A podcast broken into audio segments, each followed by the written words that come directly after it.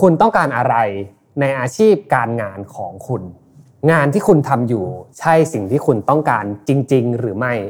หากทำงานนี้ต่อไปเรื่อยๆ อนาคตจะเป็นอย่างไร หรือในความเป็นจริงแล้ว เราเองแค่ทำตามกรอบที่สังคมกำหนดไปเรื่อยๆ วันนี้ผมอยากจะชวนทุกท่านนะครับ มาตีกรอบคำถามที่ว่าคุณต้องการอะไรต่อไปในอาชีพการงานของคุณ ผ่านกระบวนการคิดนะครับ โดยคุณ Ann Hiatt นักเขียน และนักวางกลยุทธ์องค์กรจาก Harvard Business Review ผมได้ทำการสรุปนะครับและเปลี่ยนแปลงมันให้เข้ากับบริบทณปัจจุบันให้มากขึ้น มาดูกันนะครับว่าหลังจากจบ episode นี้แล้ว คุณจะได้รับกรอบความคิดในการพิจารณาตัวเอง ถึงเป้าหมายที่คุณตั้งหวังไว้ อนาคตในอาชีพการงานของคุณ ได้มารีเฟรมได้มาลองคิดอีกครั้งหนึ่งนะครับว่าสิ่งที่คุณทำอยู่ เป็นสิ่งที่คุณต้องการในชีวิตจริง ๆ หรือไม่ลองไปฟังกันเลยครับ Mission to the Moon Podcast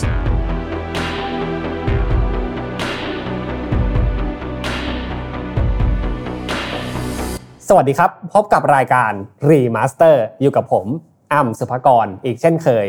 อย่างที่เกริ่นไปเบื้องต้นนะครับ วันนี้ผมนำบทความจาก Harvard Business Review นะครับโดยคุณ Ann Hiatt มาพูดคุยกับทุกท่าน ถึงการ reframe เป้าหมายในการทำงานใน Career Path ของทุกท่าน เพราะผมหวังอย่างยิ่งครับว่าในช่วงเวลา 1-3 เดือนนี้ ที่จะเป็นช่วงตั้งหลักของใครหลาย ๆ คนนะครับน่าจะมีการมองหานะครับความเติบโตในหน้าที่การงานที่เกิดขึ้น หรือแม้แต่บางท่านนะครับ คิดว่า ณเวลานี้ที่เราทำงานอยู่ในองค์กร น่าจะเป็นจุดอิ่มตัวมาก และอยากจะมองหาโอกาสใหม่ๆ ที่จะเกิดขึ้นกับอาชีพของคุณกับชีวิตของคุณ วันนี้นะครับผมชวนตั้งคำถามหลากหลายประเด็น หลากหลายมุมมองจริง ๆ ซึ่งผมหวังอย่างยิ่งว่าจบ EP นี้จะทำให้ทุกคนนะครับมี self awareness มากยิ่งขึ้น หรือรับรู้มากขึ้นครับว่าตัวเองต้องการเติบโตในอาชีพไปในทิศทางใดในช่วงของการระบาดโควิด -19 ที่กินระยะเวลายาวนานหลายปี ที่พวกเรากำลังพบเจอกันอยู่นี้นะครับ หนึ่งในปัญหา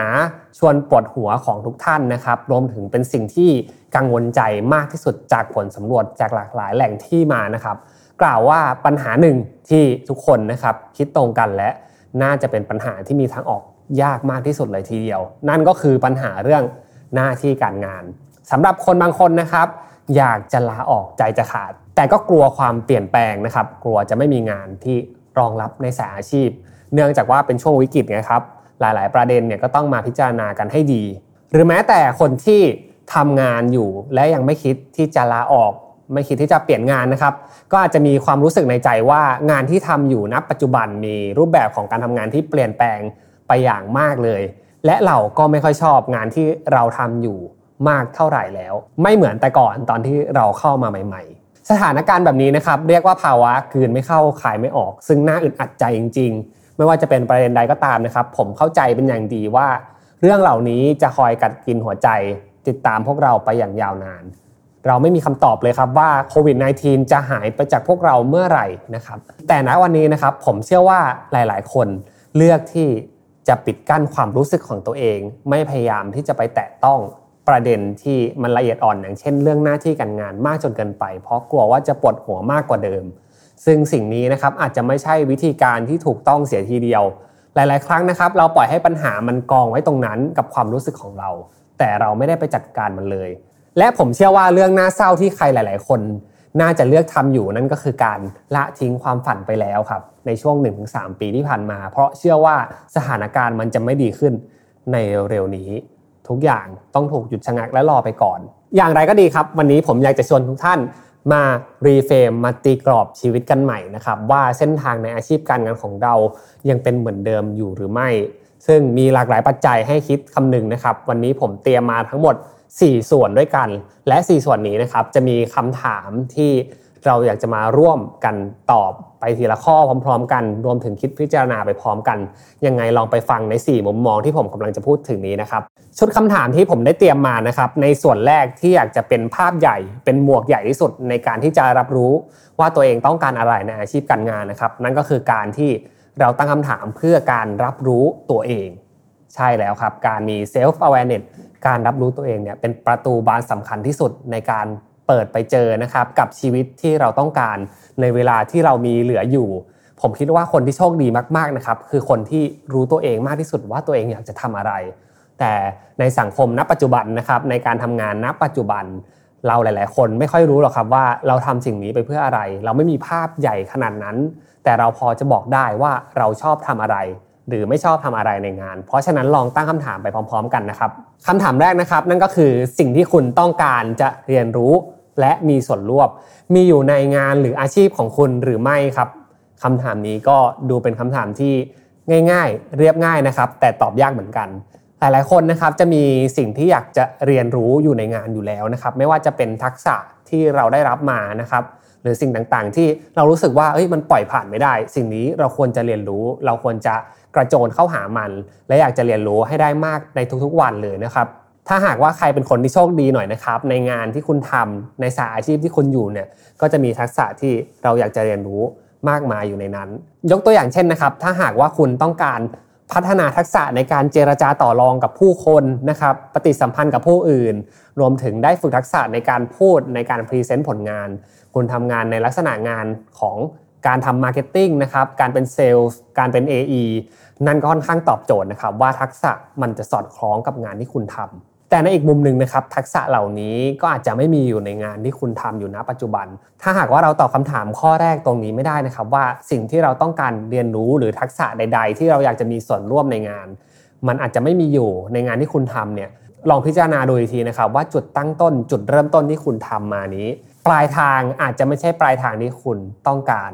หรือถ้ามันไม่เติมเต็มจริง ๆ คุณอาจจะต้องลองเสริมทักษะอื่นๆ จากงานที่คุณมี ลองส่องกล้องมองภาพงานที่ตัวเองทำอยู่ให้กว้างยิ่งขึ้นครับคำถามที่2นะครับนั่นก็คือ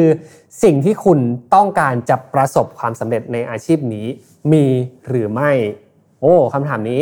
ยิ่งใหญ่นะครับ และเป็นคำถามที่น่าสนใจทีเดียว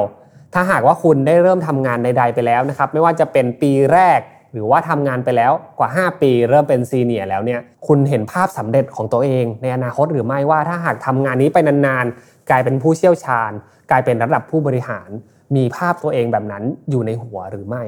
หรือนี่เป็นแค่ทางผ่านทางหนึ่งที่คุณอยากจะทำมัน เพื่อเก็บออมรายได้และในอนาคต จะเปลี่ยนทิศทางไป มันจะย้อนกลับไปที่คำถามข้อแรกนะครับว่าทักษะที่คุณต้องเรียนรู้มีอะไรไหม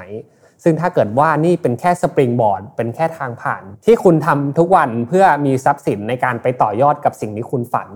คุณต้องลองตอบคาถามข้อแรกให้ได้ก่อนนะครับว่า ทักษะที่คุณใช้ณวันนี้ในการเก็บหอมรอมริบออมทรัพย์ต่างๆ ที่คุณกำลังทำอยู่นี้ มันไปตอบโจทย์กับฝันที่คุณมีในอนาคตหรือไม่มิฉะนั้นนะครับงานอื่นๆที่สามารถ ตอบโจทย์เรื่องของการเก็บออมได้เหมือนกัน อาจจะตรงมากกว่า แล้วเอาไปต่อยอดกับอนาคตได้ดีกว่า เพราะฉะนั้นคำถามนี้ก็ควรจะพิจารณาไว้ด้วยเหมือนกันนะครับ ข้อที่2นะครับนั่นก็คือการตั้งคำถามเพื่อให้เรารู้จักกับเป้าหมายของตัวเอง ข้อนี้ผมให้ความสำคัญเป็นอย่างมาก และผมเชื่อว่านี่เป็น motivation สำคัญที่สุดเลยนะครับ ที่จะทำให้คุณสามารถยืนระยะนะครับ ความเป็นมืออาชีพ ความเป็นทาเลนต์ในองค์กรได้อย่างยาวนาน เนื่องจากว่าเป้าหมายนะครับมันต้องเป็นเป้าหมายที่ยิ่งใหญ่ และมีภาพสำเร็จชัดเจน และเรารู้สึกว่ามันมีค่าคำนี้สำคัญมากครับ คือคำว่ามีค่า ทุกท่านลองตั้งคำถามแบบนี้นะครับ ว่าทักษะที่คุณได้มาในการทำงานของคุณ ณวันนี้ คุณคิดว่าเป็นสิ่งที่ล้ำค่ามากน้อยแค่ไหน กับบางคนนะครับน่าจะตอบได้อย่างชัดเจนว่าทักษะที่เราได้มานี้ได้มาอย่างยากลำบาก และไม่ว่าจะมีเงินมากน้อยแค่ไหนนะครับ เราก็ไม่อยากจะ โอนทักษะนี้ไปให้กับใคร เพราะเราเห็นว่ามันเป็นของมีค่า และจะทำให้เราสามารถประกอบอาชีพไปได้ตลอดชีวิต นี่อาจจะเป็นทิศทางหนึ่งนะครับ ที่ทำให้คุณรู้ตัวแล้วว่า สิ่งที่คุณกำลังทำอยู่ น่าจะเป็นทิศทางที่ถูกและควรอยู่แล้วนะครับ แต่กับบางคนนะครับ ถ้าหากว่าตอบคาถามนี้ไม่ได้ และรู้สึกว่าทักษะที่เราได้มาก็ไม่ได้มีคุณค่าอะไรมากมายขนาดนั้น เราอาจจะต้องมาคิดอีกทีหนึ่งนะครับว่าแล้วทักษะอะไร ที่คุณคิดว่ามันจะมีคุณค่ากับความฝันที่คุณวางไว้ในอนาคต ถ้าหากว่าในงานที่คุณทำอยู่ ยังไม่มียังไม่ได้ตอบโจทย์อะไรกับสิ่งที่คุณคิดไว้นะครับในช่วงเวลานี้จะเป็นช่วงเวลาสำคัญอย่างมาก ที่คุณอาจจะต้องมองหาการเติมเต็มใหม่ๆนะครับข้อที่3นะครับคือการตั้งคำถามกับผู้คนรอบตัวที่เราพบเจอในทุกๆวันคำถามนี้นะครับจะเป็นคำถามที่คุณสามารถรู้ได้เลยนะครับว่า งานที่คุณทำอยู่บริบทแวดล้อม สิ่งแวดล้อมที่คุณมีอยู่ มันส่งเสริมกับสิ่งที่คุณฝันไว้ในอนาคตหรือไม่ ซึ่งหลาย ๆ คนจะตกม้าตายกับคำถามชุดนี้มากๆนะครับกับหลาย ๆ คนนะครับที่กำลังเหนื่อยล้าอยากจะลาออกจากงาน ไม่ได้เกิดขึ้นจากตัวเอง แต่เกิดขึ้นจากคนรอบตัวต่างหากที่ไม่ส่งเสริมเอาเสียเลยนะครับลองตั้งคำถามแบ่งออกเป็น 2 ขั้วแบบนี้ดูครับว่า คุณมีคนต้นแบบ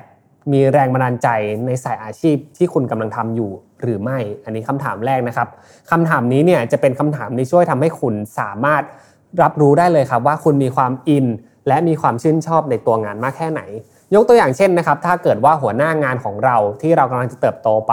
ตำแหน่งต่อไปของเราเนี่ยมีความเด็ดขาดมีความน่าเชื่อถือเป็นบุคคลต้นแบบที่สักวันหนึ่งนะครับเราอยากจะเติบโตไปในทิศทางนั้น นี่ก็อาจจะเป็นหมุดหมายสำคัญนะครับที่ทำให้คุณรู้ว่าเส้นทางที่คุณกำลังเดินอยู่ น่าจะเป็นเส้นทางที่คุณอยากจะเติบโตไปในทิศทางนั้น อีกคำถามหนึ่งนะครับคือคำถามที่ช่วยให้คุณตัดสินใจว่าคุณควรจะอยู่ในองค์กรนี้เดินไปในทิศทางใด หรือเอาไปพิจารณาอีกครั้งหนึ่งก็ได้นะครับ ลองตั้งคำถามนี้ดูครับกับตัวเอง คุณเคยได้รับคำชมในงานที่คุณทำจากเพื่อนร่วมงานของคุณหรือไม่ สิ่งนี้บอกอะไรได้หลายอย่างนะครับ ว่าสิ่งแวดล้อมที่คุณอยู่เนี่ยมันน่าส่งเสริมกับสิ่งที่คุณทำอยู่ณปัจจุบันมากน้อยแค่ไหน บางครั้งนะครับ เราอาจจะรู้ดีอยู่แก่ใจว่าเราทำอะไรได้ดี และเป็นที่น่าชื่นชมอย่างมาก แต่ไม่เคยได้รับเครดิตอะไรเลยนะครับ ไม่เคยมีการรับคำชมมาจากหัวหน้าเพื่อนร่วมงาน นี่ก็อาจจะเป็นสังคมที่ไม่ค่อยจะส่งเสริมในการเติบโต ถ้าหากว่าคุณอยากจะทำงานนี้ต่อไปจริง ๆ นะครับ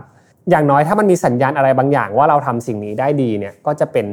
แรงผลักดันสำคัญนะครับที่คุณจะพัฒนาต่อไปเรื่อยๆ หรือในทางกลับกันถ้าหากว่าตั้งคำถามนี้แล้ว แล้วไม่เคยได้รับคำชมใด ๆ เลย มีแต่คำมาบั่นทอนจิตใจ ผมว่าก็เป็นช่วงเวลาที่ดีนะครับ ที่เรามาพิจารณาดูว่าเราเหมาะสมกับงานนี้มากน้อยแค่ไหนครับ สุดท้ายนะครับ การตั้งคำถามกับจังหวะชีวิตที่คุณมี ผมเชื่อว่าบริบทของแต่ละคนไม่เหมือนกันนะครับ แต่ละคนมีภาระหน้าที่พันธะผูกพันที่ไม่เหมือนกันจริง ๆ และจังหวะชีวิตของเรามันสอดคล้องกับสิ่งที่เราทำอยู่ สิ่งที่องค์กรกำลังตั้งหวังอยู่ หรือไม่นี่ก็เป็นสิ่งที่น่าจะตอบได้นะครับ กับบางคนนะครับที่ต้องการที่จะเติบโตในสายอาชีพอย่างรวดเร็ว ด้วยเหตุผลใด ๆ ก็ตาม ต้องการได้รับเงินเดือนที่มากขึ้นสูงขึ้นนะครับ เพื่อที่จะนำไปจนเจอครอบครัวจากภาระต่างๆ ที่เรามีเนี่ยองค์กรสามารถให้เราได้มากน้อยแค่ไหน ผมเชื่อว่าทุกคนมีโจทย์ของตัวเองอยู่แล้วนะครับ อยู่ที่ว่าโจทย์มันสอดคล้องจังหวะชีวิตของเราสอดคล้องกับจังหวะขององค์กรที่กำลังทำอยู่ หรือไม่ชุดคำถามนี้ก็น่าจะช่วยให้คุณนะครับ สามารถตอบและตัดสินใจได้ว่าสิ่งที่คุณกำลังทำองค์กรที่คุณกำลังอยู่ มันสอดคล้องกับชีวิตคุณมากน้อยแค่ไหน ซึ่งแน่นอนครับการตอบคำถามที่ว่าคุณต้องการอะไรต่อไปในอาชีพการงานของคุณเนี่ยมันจะไม่สามารถตอบได้แค่เพียงคำถามเดียวหรือ 2คำถามนะครับ มันควรจะประกอบไปด้วย 4 ปัจจัยอย่างที่ผมบอกไปนะครับ การรู้จักตัวเอง การมีเป้าหมาย ผู้คนรอบตัว และจังหวะชีวิตของคุณ 4 ส่วนนี้จะเป็นส่วนช่วยสำคัญเลยนะครับ ในการช่วยคุณสามารถตัดสินใจได้ว่าคุณจะเริ่มลงมือหรือล้มเลิกนะครับ ซึ่งแต่ละทางคง ไม่มีอะไรถูกผิดอยู่แล้ว เพราะว่ามันเป็นคำตอบในใจคุณอยู่แล้วนะครับ สุดท้ายนะครับถ้าหากว่าคุณเป็นคนที่สามารถตอบคำถามได้อย่างฉะฉานชัดเจนทุกข้ออย่างที่ผมได้ตั้งคำถามไปนะครับ ผมยินดีด้วยคุณเป็นคนที่ค่อนข้างจะรู้จักตัวเองอย่างมากเลย และเส้นทางที่คุณกำลังดำเนินอยู่ น่าจะเป็นเส้นทางที่ คุณได้เฝ้าฝันไว้ อีกไม่นานหรอกครับ คุณจะไปถึงเป้าสำเร็จอย่างแน่นอน ผมขอเป็นกำลังใจให้กับคุณนะครับ หากคุณเป็นคนที่สามารถตอบคำถามกับชุดคำถามเหล่านี้ไปได้เพียงแค่ครึ่งเดียวนะครับ ยังมีช่วงที่งงงวยอยู่บ้างและยังตอบตัวเองไม่ได้ในหลาย ๆ ข้อนะครับ ผมคิดว่านี่เป็นการดีนะครับที่จะมาพิจารณากับตัวเองว่า สิ่งที่คุณทำอยู่ มันเป็นแรงบันดาลใจ เป็นแรงขับเคลื่อนในการใช้ชีวิตของคุณจริง ๆ หรือไม่ และผมหวังอย่างยิ่งนะครับว่าชุดคำถามเหล่านี้ลองเอากลับไปพิจารณาดู หวังว่าคุณจะได้เจอเส้นทางที่คุณหวังไว้เหมือนกันครับสำหรับคนที่ตอบอะไรไม่ได้เลยจากชุดคำถามทั้งหมดที่ผมพูดไปนะครับ ผมว่านี่เป็นเวลาที่สำคัญและดีที่สุดเลยกับการได้มาฟัง EP นี้นะครับลองเอาชุดคำถามนี้นะครับไปเป็นจุดตั้งหลักของตัวเองไป reframe กรอบความคิดของตัวเองนะครับเพื่อให้เราสามารถหาตัวเองให้เจอ สุดท้ายนะครับผมเชื่อว่าการตั้งคำถามกับทัศนคติของตัวเอง จุดมุ่งหมายของตัวเองบ่อยๆเนี่ยเป็นสิ่งที่ไม่สูญเปล่าอย่างแน่นอนนะครับ เราตั้งคำถามเพื่อให้เราได้รู้จักตัวเอง และได้ทำในสิ่งที่ตัวเองรักมากขึ้น ครั้งหนึ่งนะครับเล่าจื้อนักปราชญ์ชาวจีน ที่มีชื่อเสียงที่สุดท่านหนึ่ง เคยกล่าวไว้ว่า knowing author is intelligence knowing yourself is true wisdom การรู้จักผู้อื่นคือความฉลาด แต่การรู้จักตนเองคือปัญญาที่แท้จริงสำหรับวันนี้ สวัสดีครับ Mission to the Moon Podcast